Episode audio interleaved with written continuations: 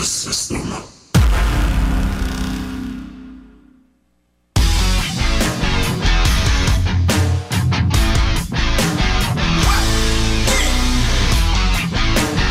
It's 9 o'clock, it's Saturday, and it's live and local here in Kansas City. This is Saturdays with Kramer here on the Bet 1660. A fun show today. Fun show. It's always to be a fun show, and it's always with me here for an hour with you talking about the sport that I love and gravitate towards the most, and I can talk about it for hours upon hours upon hours. So it sucks having just one hour, but that one hour making sure you do not miss a single second, single moment, and also get the best takes there is becoming all around the world of Major League Baseball. But today, fun show with you. Of course, we'll talk about Bobby Witt Jr. There's no reason for me not to talk about Bobby Witt Jr.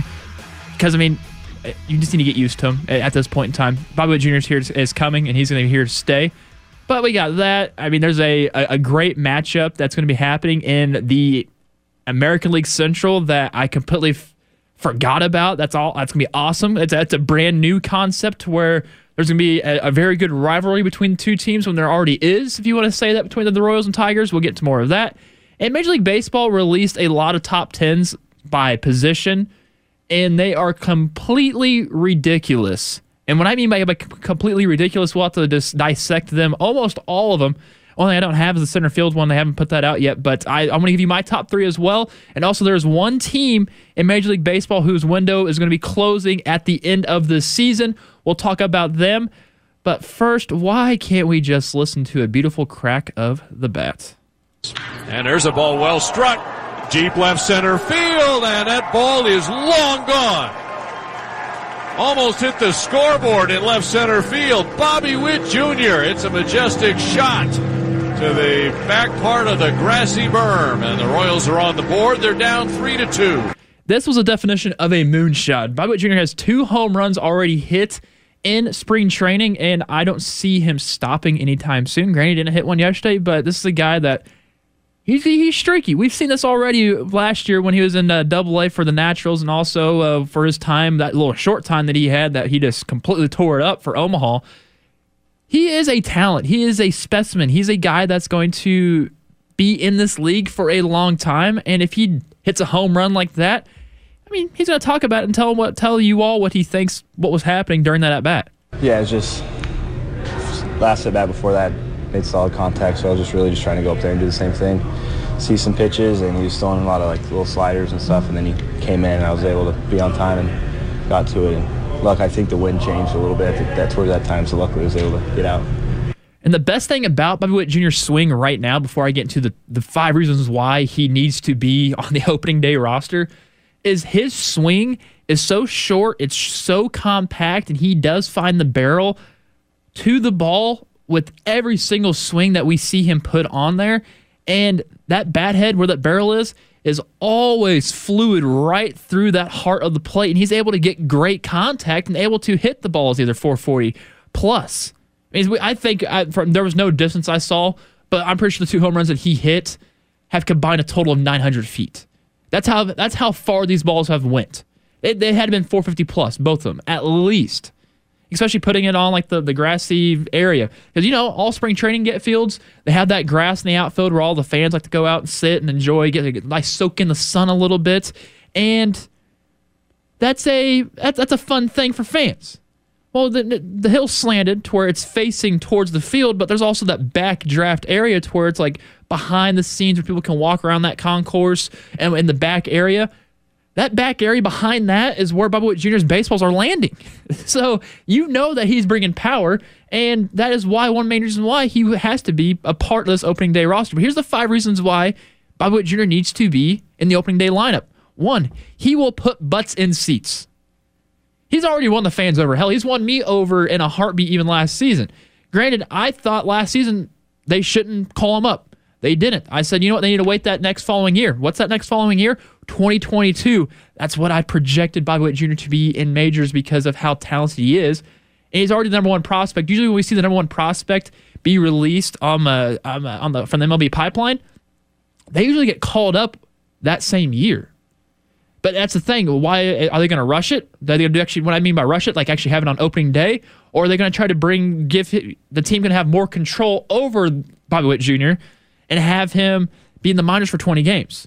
If I'm, if I'm the Royals and if I want to win, and if I want to make money, I'm making sure he's in the opening day lineup playing third base, batting fifth, batting sixth, batting seventh, batting third, batting second, batting first. I don't care. As long as he's in the lineup, that is where he needs to be. Hell, that what our, our sister station here at the um, the Bet Six uh, Six Ten Sports Radio, they had a day where they went to Northwest Arkansas to watch him play. They were going to do the exact same thing to Omaha, but things just didn't line up. There's a big hype around him. There is. It's around Kansas City. There's a buzz around here. Hell, I talk about him weekly. So if it's not, if it, this is like your only radio show that you listen to, you might as well branch out a little bit because this is only a Saturday show. Why don't you just come back on Saturdays and enjoy it and wake up with me? But there's other stations either around Kansas City, heck, around Houston, heck, around Oklahoma, or even Arkansas, or even in St. Louis. They're talking about Bobby Witt Jr. New York's talking about him. MLB Network is love in love with him. He's coming, guys, like in gals. He he is, and you do not want to miss a single minute of it because it's going to be spectacular. No matter what, if it's even from the glove, the defense side of it, him running around the bases, him hitting home runs. That's what goes to my next point. He could, he should, and could win the AL Rookie of the Year this upcoming season. He's got all the tools. And if you don't know what the five tools are in baseball, it's hitting, hitting with power, running, fielding, and throwing. He is a 30 30 guy. Bobby Witt Jr. is going to hit that 30 home runs. He will hit 30 home runs in a season. Heck, he even might do that for multiple seasons. He will steal 30 bases in a season. He could, he'll probably do that multiple times. I think he'll have more 30 stolen base seasons than he will have 30 home run seasons. But I feel like those 30 home run seasons he's going to be shy of it. Maybe he's maybe at 28, 29. He's still going to hit a lot of home runs. Heck, we might see a 40 40 out of him. It's going to be hard, especially at a ballpark in Kansas City. But granted, I mean, the, the contract that they should offer Bobby should be north of 10 years. Because hell, if Wander Franco can do that, um, and he's only, what, 20, 21 years old, he signed like an 11 year deal last year, a 14 year deal last year. We're seeing a lot of long term deals, especially with younger guys right now. Mean, we got Ronald Acuna Jr. who signed one, Ozzie Albies, Fernando Tatis, Wander Franco. Like those are four guys that have signed that plus eight years, plus 10 year contract, and the Royals should act fast and sign Bobby for like a 15 year deal. He's only, what, 20?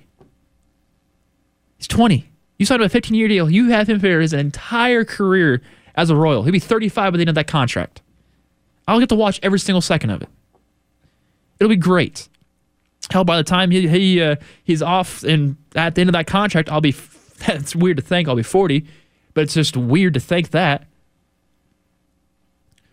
But he's coming. He is coming. And like, let's go to the third one the potential for an amazing rookie season. This is not just winning the AL Rookie of the Year, but for an amazing season, a spectacular, never before seed season, if he plays a full 162. Granted, I know I a few weeks ago when there was the MLB lockout was going on, I was like, if this lockout bleeds into June or July, Bobby should be ready. He should be in the opening day lineup then. I am kind of a little bit deteriorated from that because I'm not 100% sure if he will actually make the opening day roster this year, as he should. That's why I'm making giving you this list. If it was a shortened season, no matter what, Bobby would be up. But it's not. So since it's not, and you know he's ready, we see that he's ready. We see it with the eye test. It doesn't take analytics to figure out that he's hitting a, a, a ball with a, a bat speed of over 100 miles plus or hitting it over 450 plus. I don't need to see analytics for that. I do want to see 162 where Bobby plays the majority, not if all of it. He doesn't have rest days. That's all the baseball players have rest days at times. They have built-in rest days. I mean, unless you're Whit Merrifield and he's out there constantly. But that's a great mentality to have on that on your team, like a guy like Whit Merrifield, to give and bring it down to a guy like Bobby Witt Jr. They need a full they need a full 162 from him for his rookie campaign because it will just only add to the, the, the hype that we are all giving him, and he knows he's good. He knows he's good. And let's go to four. This will put the Kansas City Royals over the hump.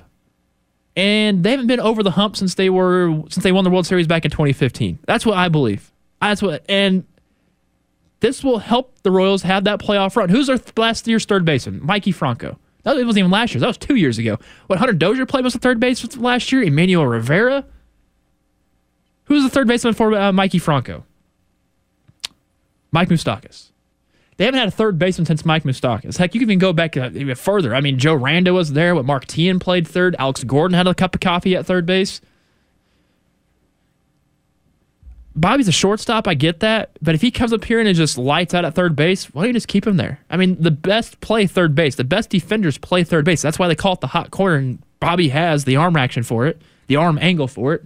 Hell, he even has. He can probably even get the ball and run over the first base if you had a a slow button. He could probably beat you out and tag the bag or tag you. This will make the Royals lineup so much better if he's in it. Granted, I, there's so many good baseball players. I'm not I'm not saying anything bad about Hunter Dozier because I mean he's a right fielder, third baseman, plays first base. You put him anywhere you want, but he's probably the only competition that you would have at third base at this time. And I don't want him there. I do not want him there whatsoever. I want Bobby there. I want Monty playing short. I want Nicky playing second. I want Whit Merrifield out in right field. Put Michael A. Taylor out in center field because it doesn't look like you're going to get another center fielder like Michael Conforto still um, uh, open. Andrew Benintendi out in left. Put Carlos Santana at first base, catching Salvador Perez. Give me Zack Greinke on the mound on opening day lineup. There's so much potential for that lineup I just gave you that they should not finish last place in the AL Central. They should not finish fourth place. They should not finish third. They should finish second because the White Sox are there, but they are a top two team. They are. It's whether or not that pitching can go around, and if the bats are still there constantly the entire season, at some point the pitching will get there. It it always happens. And on that last point, I would say there would be a new sheriff in town if it does happen. And the thing is, I can't really say that though because the sheriff in Kansas City is Patrick Mahomes. But Bobby, Bobby Witt Jr. could be his first deputy. He, he could. And that would just make a, a more star studded, spectacular sensation around the Kansas City Royals because, or even in Kansas City in general, because you have two of the best players in respectable sports in your city. Granted, I know we haven't seen Bobby Witt Jr. do anything in Major League Baseball. He could be a bust for all, all I care. I don't see it, though. Patrick came in here with open arms and an open mindset, knowing that he was going to be the backup to Alex Smith. Bobby Witt Jr. coming to Kansas City, knowing that he was a stellar season last year, making sure he was forced to be called up from Double A to Triple A. Having a great that what was it training camp or what was that little side area that they had over at uh, Monarchs uh, ballpark over out in uh, oh gosh why can't I think? Over at Legends. He was there's a reason why they put him over there because he was just mashing the ball then at the age of 19 18 19 last season happened and now he's here saying hey my talent is bringing me up and bringing me up in an accelerated rate at the age that i am i'm knocking on that door saying yo uh, what's uh, what's the holdup what is the hold up here? There should be no hold up. He should be in the opening day lineup, and we should be rejoicing the fact that the Royals are going to be one of not many teams that like to call up their talented guys on opening day rather than try to make sure they have another year of control under them, under their belt, because they want them to sit in the AAA for play 20 games there. Royals are, are bound to make history because of that. I couldn't even name you the last person. The hell, Mike Trout. They did it to Angels did that to Mike Trout. They made sure that he played in the minors for 20 games, for 20 games after the season that they called him up prior towards like the in that September call ups thing. You know, they when they used to do that from uh, a couple years ago, the September call ups. They did to Mike Trout that following season. The Angels did. I don't see the Royals doing that. Say say Bobby Witt Jr. gets called up in September. I see him getting called up sooner than that.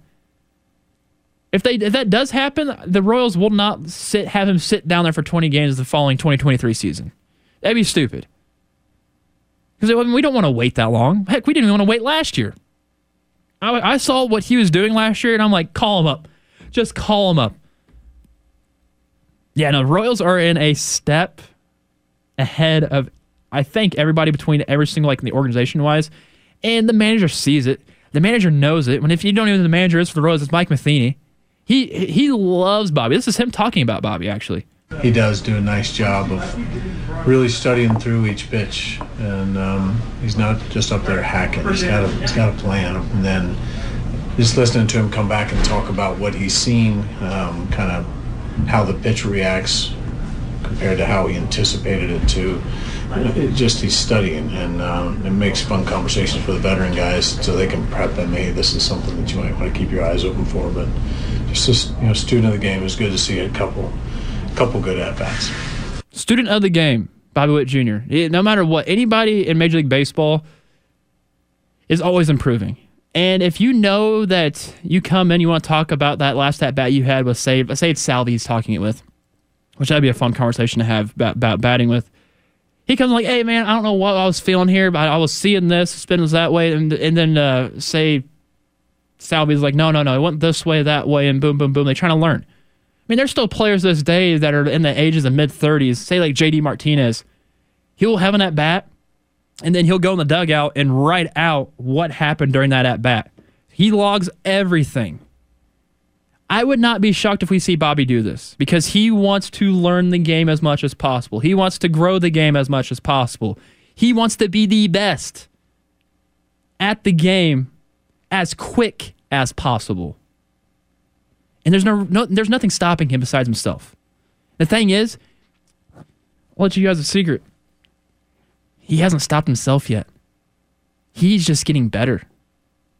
Like I wish I had the talent. I wish I had the talent because I wouldn't be here. I'd be out there and uh, uh, playing in the Cactus League right now. Bobby's a stud. He's awesome, and you need to watch him. And speaking of watching, there's a going to be a fire. I'm not even going to say a firestorm. There's just going to be an entertaining bout this entire season between the Detroit Tigers and the Kansas City Royals. Let's uh, let's talk about 2017. Amir Garrett made his uh, major league debut. Amir Garrett was just traded from the Reds, who was in the National League Central, to the Kansas City Royals, who's the American League Central. It was a deal for Mike Minor and some cash. Got sent over to Amir Garrett to go to Kansas City. Let's also flash back to 2017. There's a guy from the Chicago Cubs named Javier Baez.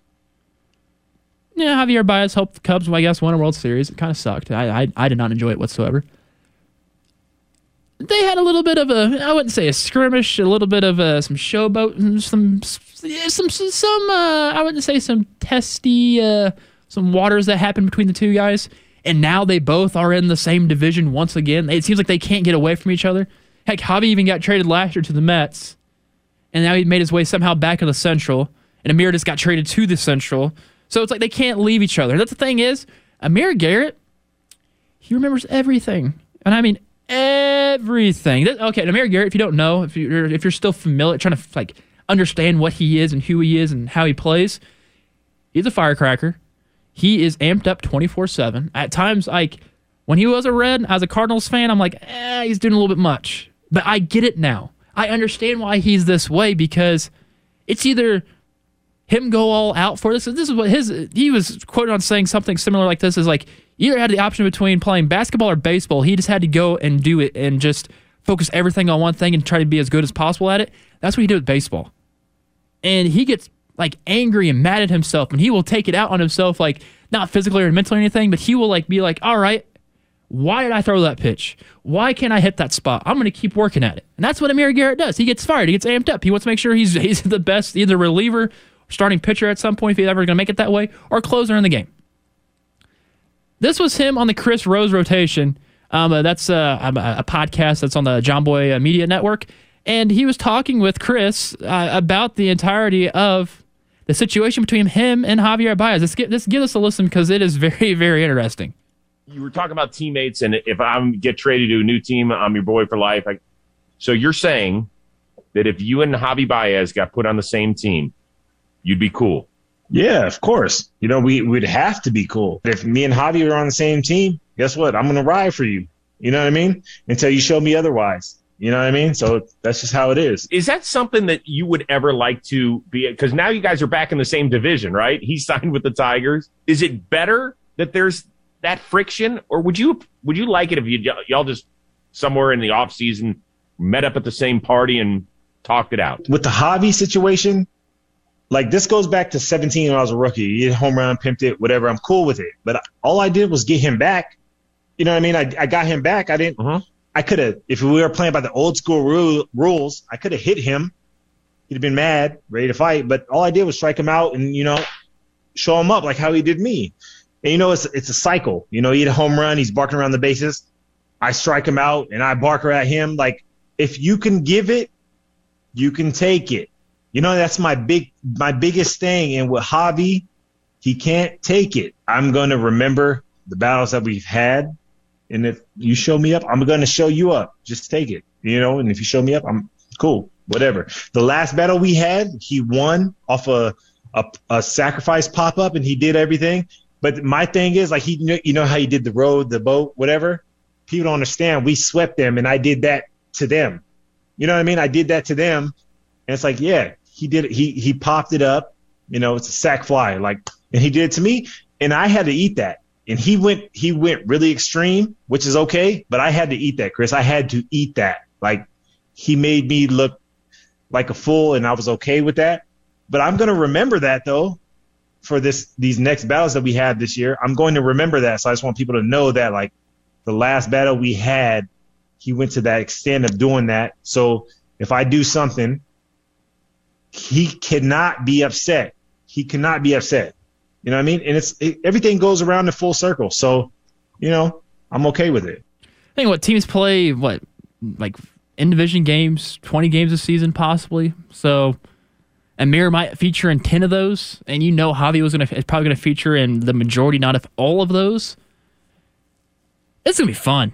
Like I, you better be watching when it's just them two, the pitcher versus batter, because if he takes mental notes from there, like I think that's just, I think that's just all baseball guys. They can remember their at bats. They can remember their strikeouts, their innings, whatever they've done. Like heck, I can remember like back in the day when I hit my first ever home run in the Pony Express League up at St. Joe when I was like literally in the fourth grade, or no, I was I don't think I was in the third grade, third or fourth grade. I hit my first home run. I remember what pitch it was. I remember how far. I mean, I don't know what the, the actual distance is, but I know it went straight dead center into the trees. Like we just remember that stuff. Everybody does, and that's why Amir Garrett has those mental notes, and that's why he did rowing in the boat after they swept the Chicago Cubs, because it's like they. It's I wouldn't say that baseball players are petty, but they're petty. And that's a good thing because you need that pettiness in order to have that heel persona or mentality, a wrestling term, if you don't know what a heel is, it's a bad guy. But you kind of have to have that in order to get that chip on your shoulder, in order to keep that chip on your shoulder, to give you that boost to say, you know what? I'm the best guy out here. I'm going to lock this down. I have a, an ERA under one, or I have a and batting average over three. I've, I hit home runs all the time. They know this. Players know this. And that's what I love about this matchup because we're going to see, I wouldn't say the best of the best because I don't think Javier Baez is worth the money he's getting from the Detroit Tigers, which honestly, that deal happened during, before the lockout.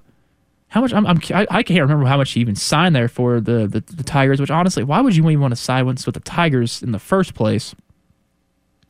I can't do a quick Google search enough to figure this out. I thought I even had it on my on my rundown. Apparently, I don't.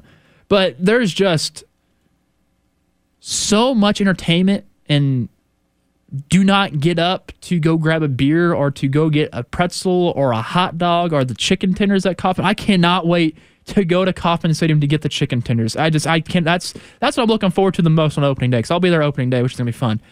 But I, it's I can't wait to eat the chicken tenders. But I'm not getting up to eat the chicken tenders if it's a if I'm at the Tigers Royals game and I know Amir Garrett's to take on Javier Baez. Because honestly, 80% of the time, Javier Baez is probably going to strike out in this matchup. Like about 80% of this time.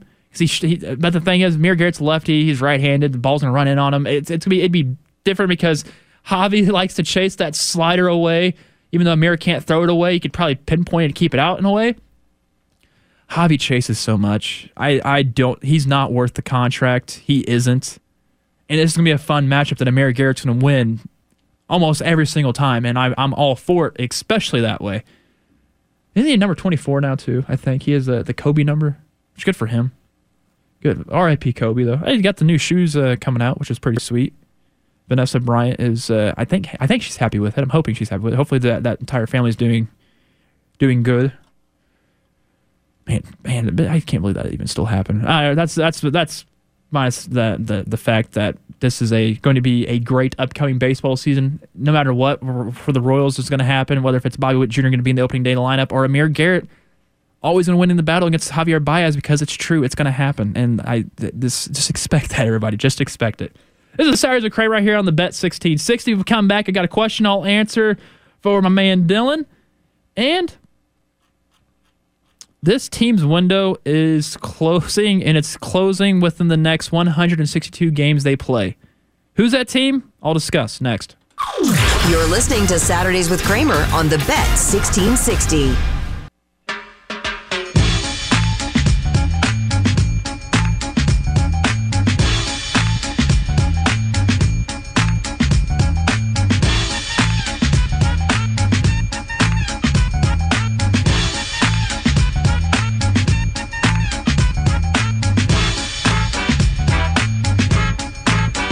Back at it here, live and local on a Saturday here in Kansas City with the, well, I'm going to say a little bit of weather, weather reports. Um, it's 41 degrees outside here currently in Kansas City. It's, uh, I hope it gets up to the 50s at least. I, you know how I talk baseball?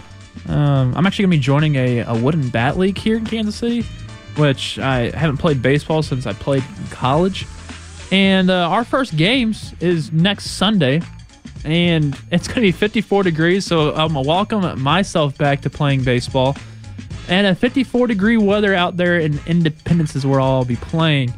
But yeah, no, I can't wait. I'm excited to play baseball, and uh, I, I can't wait to strike out as many times as possible and uh, make as many errors as possible because I just haven't really thrown a baseball or swung a bat in some time. So I bet 80's gonna look like 100 to me when I'm swinging at that thing. But you know what?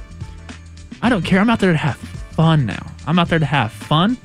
And one team that probably won't have fun after the end of this upcoming season of the full 162 games they're going to play is the Tampa Bay Rays.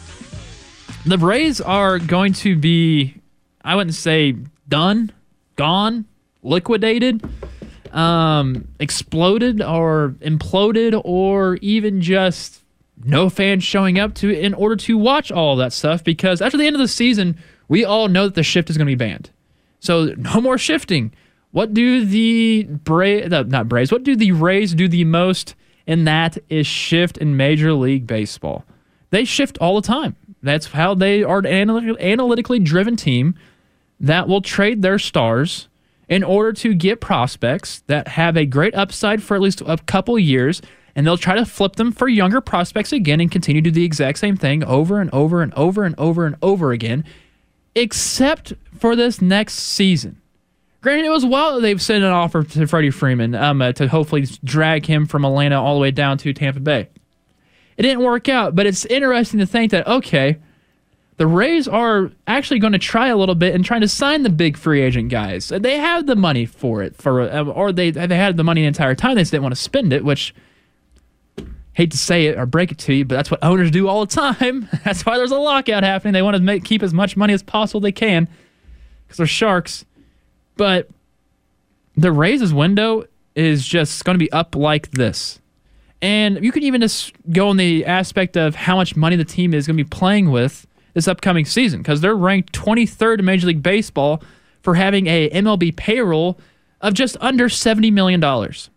Kramer, $70 million is a lot, but they're ranked 23rd. The Baltimore Orioles are in dead last right now. Heck, hold on one second. I think I read the wrong thing. Nope, I did read the wrong thing. The Tampa Bay Rays have $81 million. $81 million of payroll on their team. That is ranked 23rd. You know what the Baltimore Orioles are? Any guesses out there? Oh, that, I'll, uh, you guess to yourself right now. I'll get. I'll count down five. What's your number? One, two, three, four, five. You got that number already? Well, if it's if you had it over fifty million dollars, you're wrong. If you had it over thirty million dollars, you're wrong. If you had twenty six million dollars, ding ding ding ding ding, you have a winner. The, the Baltimore Orioles have only spent twenty six million dollars on their current Major League Baseball payroll. Tampa Bay Rays have spent a total of $81 million. The number one team in Major League Baseball that has spent the, I'm to say they're not even the number one team because they're not. The, the team that has the most money spent on their roster this year is the New York Mets with a grand total of $246 million. Woo! Oh my gosh. The Mets like to lose baseball, don't they? They spend a lot of money to not even make the postseason. And the Rays can spend a little bit of money and make the postseason, make the possibility of making it to the World Series. They did all of that, didn't win the World Series two years ago, made it back to the postseason, didn't win a single lick of it, and they're probably gonna make it back. And then now this will be the this year would be the last year of it because every single year that they did this, they used analytics, they used the shift, they did everything they could in order to gain an advantage or gain a competitive understanding or acknowledgement of the game, knowing that analytics are is what driving the game in the forefront of change of Major League Baseball. They were understanding it. They were one of the first teams to do it. Heck, we're seeing the, the Kansas City Royals do it. Heck, that, um, uh, we, we've seen the Atlanta Braves, who two years ago were the least shifted team Major League Baseball, to becoming like in the top two or top five of shifted teams last year, and they won the World Series. You doing the shift works because it cuts down on say like Joey Gallo, who is notorious for hitting the ball hard through the right field side, and he hits home runs. You get paid a lot to hit home runs Major League Baseball. He wants to get paid a lot to hit home runs. So he's going to swing as hard as he can and pull it. If you're a left hand batter and you pull it all the time and say you have to roll over on one and it's like that low, it's a it's a sharp, hard grounder, but it's in shallow right field and that second baseman is playing shallow right field and just throws it to first base and gets you out, that's demoralizing. It is. It's like they're paying me a lot of this money. They're, the, sh- the shift is just killing me and destroying me why I, I can't do anything.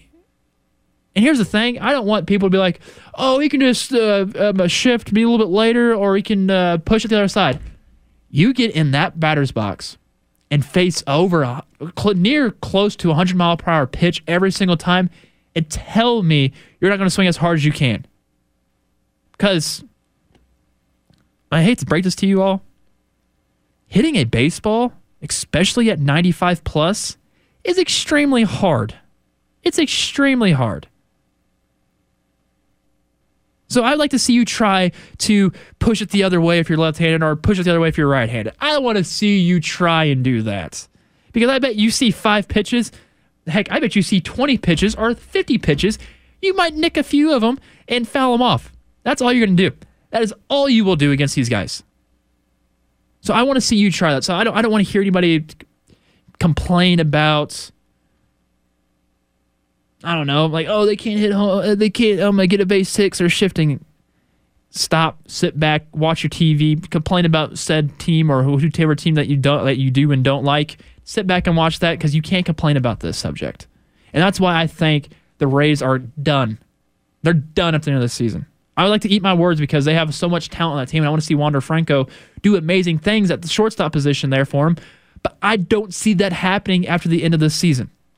And you can thank the players union and the owners to who agreed upon this rule because I agree upon it as well. I think it's the, the one of the best moves for baseball. It's going to produce more runs. It may not speed up the game, but it will make the game more entertaining. And that's what we need, and that's what baseball needs to grow. And that's what puts more butts in seats where people are going to be spending money to get their butts in seats and spending for the overpriced beers, for those overpriced chicken tenders, or for just overpriced ice cream. That's what's going to happen. That's how Major League Baseball makes money, baby. It's it's a business. At the end of the day, this is a business, and they don't care whether you like it or not. They want their money. That's what everybody does. Like kind of like with me. I enjoy what I do for a living right now. I do. I absolutely love it. I, I do this. I write for Arrowhead Pride. If you don't love my Arrowhead Pride articles, I thank you for looking, look, reading them, or even just clicking on the, the Madden simulations just to watch to see what happens. I appreciate you all for doing that. But I know people in Kansas City do not like me. And you know what? I really don't care. I love you all. I love you all because you give that click and engagement. You want to interact with me because you want to pick my brain. You want to be like, you know what, Kramer, I don't agree with you, but I respect you. And that's how it is with the relationship I have here. And I love it. I might be the heel of Kansas City, but I love you all. I don't care. I'm a, I guess you could say that I'm a free spirited Raiders fan, Cardinals fan here. Oh, I think I might have uh, burnt some bridges with people if this is their first time listening, knowing that I am a Raiders fan and Cardinals fan. But you know what? I'm a fan of baseball. I love what the Kansas City Royals are doing. I love what the St. Louis Cardinals are doing. I absolutely do not love what the Tampa Bay Rays organization, how they're going to be able to handle what they're going to do with this season and what they're going to do with next season. They have to spend money. This $86 million ain't going to cut it. It won't. They got to figure out a way to raise that cap, that their uh, their capital up. They're going to have to figure that out. And having games in St. Pete or Clearwater, wherever the hell they play in Tampa Bay, you're going to have to figure something out because you got to get butts and seats in order to drive your revenue up. And Tampa Bay Rays have a hard time doing it. There's a reason why they wanted to split home games. Well, the owner wanted to split home games up in Montreal because they know that Montreal is still a hotbed for baseball because the Montreal Expos are there. Now Montreal Expos are the Washington Nationals.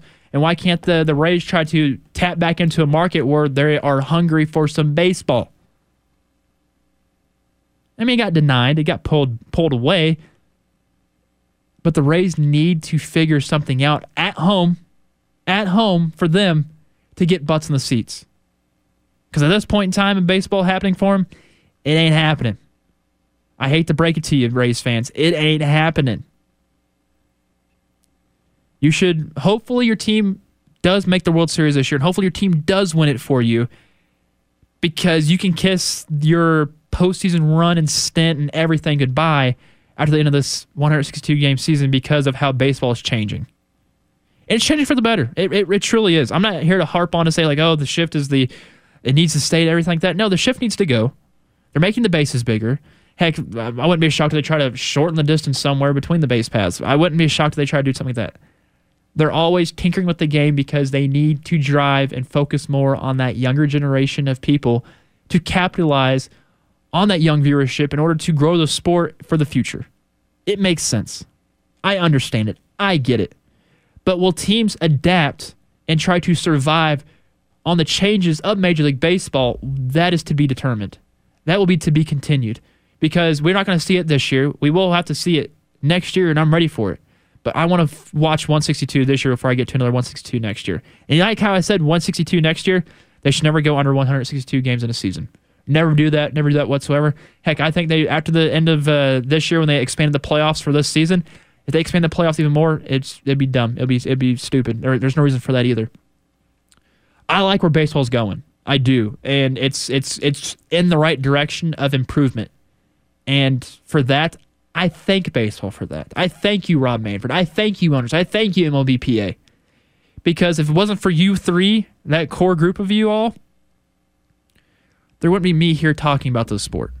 This we could be in a lockout still. I could be talking about football right now, ba- basketball, hockey, but I don't want to bore you with that because I know for a fact the people who tune into this station know that they're going to get either wrestling or maybe it's during football season. You'll, you're going to get my you're going to get my uh, my my FanDuel lineups that makes you money every single week. If it wasn't for baseball, I wouldn't be talking about this right now. Wouldn't be talking about baseball right now. It's it's the truth. This is Cyrus McCramer right here on the Bet 1660, and I, I love baseball. That's what I want to talk about. Thank you guys for not having the lockout happening. But here's the thing: there's more talks to talk about, and I love it because I get a question from my buddy Dylan. Do you think the Yankees will sign Judge to a one-year deal or sign him to a long-term extension? If I'm the Yankees, I'm locking him up. Like Aaron Judge, he's a, he's of course in the top ten of the the top uh, right fielders Major League Baseball. He should be in the top three if it was for me, but I think he's like six or something. Aaron Judge is a stud. He is what seven foot tall. Actually, he's like six foot seven, six foot seven, two eighty two. This is the guy who hits bombs. Hit 39 home runs last year, batted a 287, drove in 98. He averages, if I do my quick math properly, he averages about 33 home runs a year. He hit 52 back in 2017, where he won the Rookie of the Year. At the age of what, 29, signed into a long term extension. He's already given you above six WAR every single season. Heck, his career WAR is 26.4, and WAR is wins above replacement. He needs to be on the field in order for you to win. And if I'm the Yankees, if I'm looking at him, or let's say like a guy like Giancarlo Stanton, who they signed uh, or they traded for from it was either a sign or a trade from the Miami Marlins, who's currently what 32 years old, has a career WAR of 44.1, but last year had a, a WAR of 3.1, which his WAR is dwindling down. From the Yankees, I ex- I extend Aaron Judge. I sign. I lock him up for another three to four to five years. Because I mean, at the age of 29, he's about ready to turn 30 in the next 20 days. Sign him to a five year deal. Sign him to a six year deal. I know he's playing on house money for himself right now in his final year of his contract. They need to sign him. They, if I'm the Yankees, that's priority number one at this point right now in Major League Baseball. Granted, I know New York, uh, New York uh, has all the uh, the COVID restrictions stuff right now, and he had that uh, that odd response to him answering a question about vaccination. So people kind of speculated. I'm not going to speculate anything for that reason, but there is a Yankees need to re-sign, sign, extend, whatever with with Aaron Judge. That's just the case. This is Cyrus Kramer right here on the Bet 1660. MLB Top 10 is being released. We already know Mike Trout. I just looked it up. Mike Trout's number one uh, center fielder in Major League Baseball for the fifth, I think fifth, since 2017. So 17, 18, 19, 20, 21. For the sixth consecutive year. We'll discuss more of it next. You're listening to Saturdays with Kramer on the Bet 1660.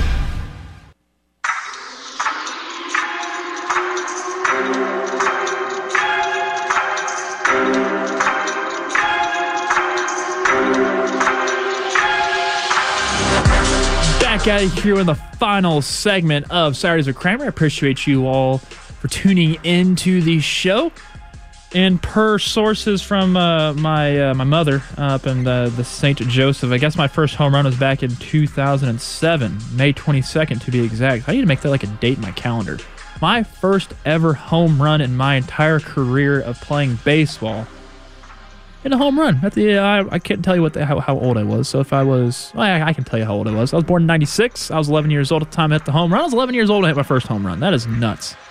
I don't think many kids at 11 years old were hitting home runs and then talking on sports radio. Most kids that are, hit home runs at 11 years old probably are in the league, but I mean, honestly, I'm enjoying life where I'm at right now. Heck, I'm, I, I joined a baseball league. I don't care. I'm going to have fun with it. I, I, may not be getting paid at all. I might be, be paying to play the game, but it's okay. That's, I, at one point, there might be a chance where I'm the guy that actually gets paid to play. Now, I know, tell you one thing. There's guys that are being paid top dollars to play in positions. That's why they're being the rankings of the top 10 of Major League Baseball currently right now. And it is just wild to see some of these, especially because it's like the top 10 players that are playing the game currently right now. And I just want to start off because, I mean, we are in Kansas City. Kansas City does have one of the better catchers in Major League Baseball of Salvador Perez. But this upcoming year, the catcher that Salvador Perez, like he's behind, is four other people. He's ranked fifth on this. He's behind JT Realmuto, who arguably should be number one. Then there's Yasmani Grandal, Will Smith, and Willson Contreras. Then there's also Salvador Perez. That is not good whatsoever. If it was for me, my top three would be this JT Realmuto, Salvador Perez, and Yadier Molina. Only reason why I have Salvador Perez above Yadier Molina is because of how Salvi was the home run king last year. You kind of have to put him up there. Plus, he's also playing great defense still. But the fact that Yadier Molina is not even on this top 10 catchers list currently, Sean Murphy, the Oakland Athletics is, Jacob Stallings of, what is he, in Miami now? Mike Zunino, who can't actually catch, he's more of a hitter, and Carson Kelly. I don't know how that 7, 8, 9, and 10 got there, but Yadi needs to be on there. Even Mitch Garver's at 6. Mitch Garver had a terrible year last year in Minnesota. Ends up getting traded to the Rangers. Hopefully he can rejuvenate himself, but he's at 6. Come on. I I don't know about that one. And uh, let's uh there's also another one that was just stupid, stupid ridiculous. Hey, I I'm not I ain't gonna be, I'm not mad about how the uh, starting pitchers are for the top 10. The top 3 also go with that one. Jacob DeGrom, Gerrit Cole, Max Scherzer. I'm absolutely fine with that.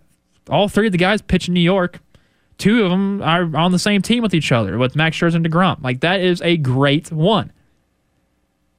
But what I have a really hard time of trying to figure out why he's so low on this list is let's go out to left field. Left field, you would think, you would think Tyler O'Neill, the St. Louis Cardinals, would not be ranked seventh in the top 10. This is a guy that pretty much finished third place MVP voting last year. This was a guy that helped the St. Louis Cardinals with that stupendous winning streak to end the season last year. His glove turned around so much, but yet he's ranked seventh. Jesse Winker's ranked first. I, Winker at number one, love it. Great area where he's at now in uh, Seattle. He's going to be a fan favorite there, even though he's a fan favorite in Cincinnati. Stud, absolute stud. Number two, Joey Gallo. All right, I respect it. He may not be a, number, a, a top two guy, but he might be in a top five. But then you got Christian Yelich, who's fallen off since he won the MVP three years ago. You got Michael Brantley, who's just a, a, a fine hitting machine, which he needs to be in the top 10, but not number four. You have a DH and Kyle Schwarber saying that he's a left fielder. I hate to break it to you, Phillies fans, but he's going to be playing probably DH the entire season this year. He ain't going to be playing left field. Heck, Kyle Schwarber's a better catcher than he is an outfielder. If you all don't remember, Kyle Schwarber got called up with the Cubs. He got called up to play catcher. Reason why he got moved to the outfield is because Willson Contreras was there. Willson Contreras is a better catcher than Kyle Schwarber. Kyle Schwarber's not a defensive guy. He's not a defensive guy whatsoever. Hell, he played first base for this um, uh, for the Boston Red Sox when he got traded to the Red Sox last year from Washington. Why is he on the list? Why is he number five on the list? Oh, it's because of his bat. He doesn't play the outfield. He's if you want DHs on there, put him on there. Brandon Nimmo at ten. Brandon Nimmo doesn't even start. Does he? Does he start in New York? I don't think so. Why is Tyler O'Neill at seven? I don't understand it. Heck, he had a war of like what, maybe eight last year? Tyler O N E I L L. Tyler had a 6.3 war last year, hit 34 home runs, drove in 286, RB, uh, had a batting average of 286, drove in 80 uh, RBIs. His slugging percentage was a 560. That's good. That's really good. You know the thing is, that was what? This is projected. That was his. He's only been in the major leagues for four years. And the thing is, that was his first year in Major League Baseball that he actually played over 61 games. He actually played a total of 138 last year. He was ranked eighth in uh, in MVP, but he was a Gold Glove in 2020. He was a Gold Glove in 2021. Yet he's ranked seventh. Back to back years of the Gold Glove out and left. An, incredible hitting um, uh, performance last year. He's only 26 years old. Yet he is ranked seventh in left field. And I don't even want to. I, I don't. I, I'm sorry to say this too. Let's just go to second base. Guess who's not on the list at all in the top 10 of second base? Just guess. He played the majority of it last year. Hell, he didn't even make the right field list. He didn't. The most underrated baseball player in Major League Baseball, Whit Merrifield, is not on the second baseman list. Listen, oh, I, you tell me where. Oh, how about this? I will go down the list right now, and you tell me where I should stop. One, Ketel Marte. I'll stop now. Whit Merrifield is the second best second baseman in Major League Baseball, and he ain't even there. Two is Marcus Semien, three Brandon Lowe, four Jose Altuve, five Jonathan India, six Jake Cronenworth, seven Jorge Polanco, eight Ozzie Albies, nine Jeff McNeil, ten Chris Taylor. Chris Taylor's a center fielder. Get him off this list. Jeff McNeil plays everywhere you want him. Ozzie Albies is a true second baseman. Jorge Polanco is mostly a shortstop. Don't know why he's on the second baseman list. Jake Cronenworth ain't bad. Not that bad. Jonathan India, I thought he was majority of third base, but I forgot Eugenio Suarez was. So yeah, and plus he was also the rookie of the year last year in National League. Jonathan India makes deserves to be on this list. Jose Altuve deserves to be on this list. Brandon Lowe does. Marcus Semien definitely does. If anything, Marcus Semien should be one. Whit Merrifield should be two, and Jose Altuve should be three. Ketel Marte needs to be on this list, but probably not in the top, uh, not the top five. It just shouldn't. But Whit Merrifield is not on the list, and that's just it baffles me. It really, do, I don't understand it. I don't agree with it, and it's just a a dumb concept for us to talk about, complain about, because we want our players on there, and a player that we want that deserves, it's not even that we want him on there, he deserves to be on there is Whit Merrifield, at least in the second base category. Most underrated baseball player, man. The most underrated baseball player. I'm trying to think what else I, I could talk about. So we got the final seconds here, and that uh, just want to appreciate you all for listening. Thank you for the show. Thank you for tuning into the show, expressing your interest in this show. Yeah, that's been a great one, Kansas City. Baseball's here. Baseball uh, is going to be happening no matter what. I'm going to go home, watch baseball, fall asleep watching it, cuddle my cat. Why not? Why not? This has been Cyrus Kramer here on the Bet 1660. Bump at Kansas City. You're listening to Saturdays with Kramer on the Bet 1660.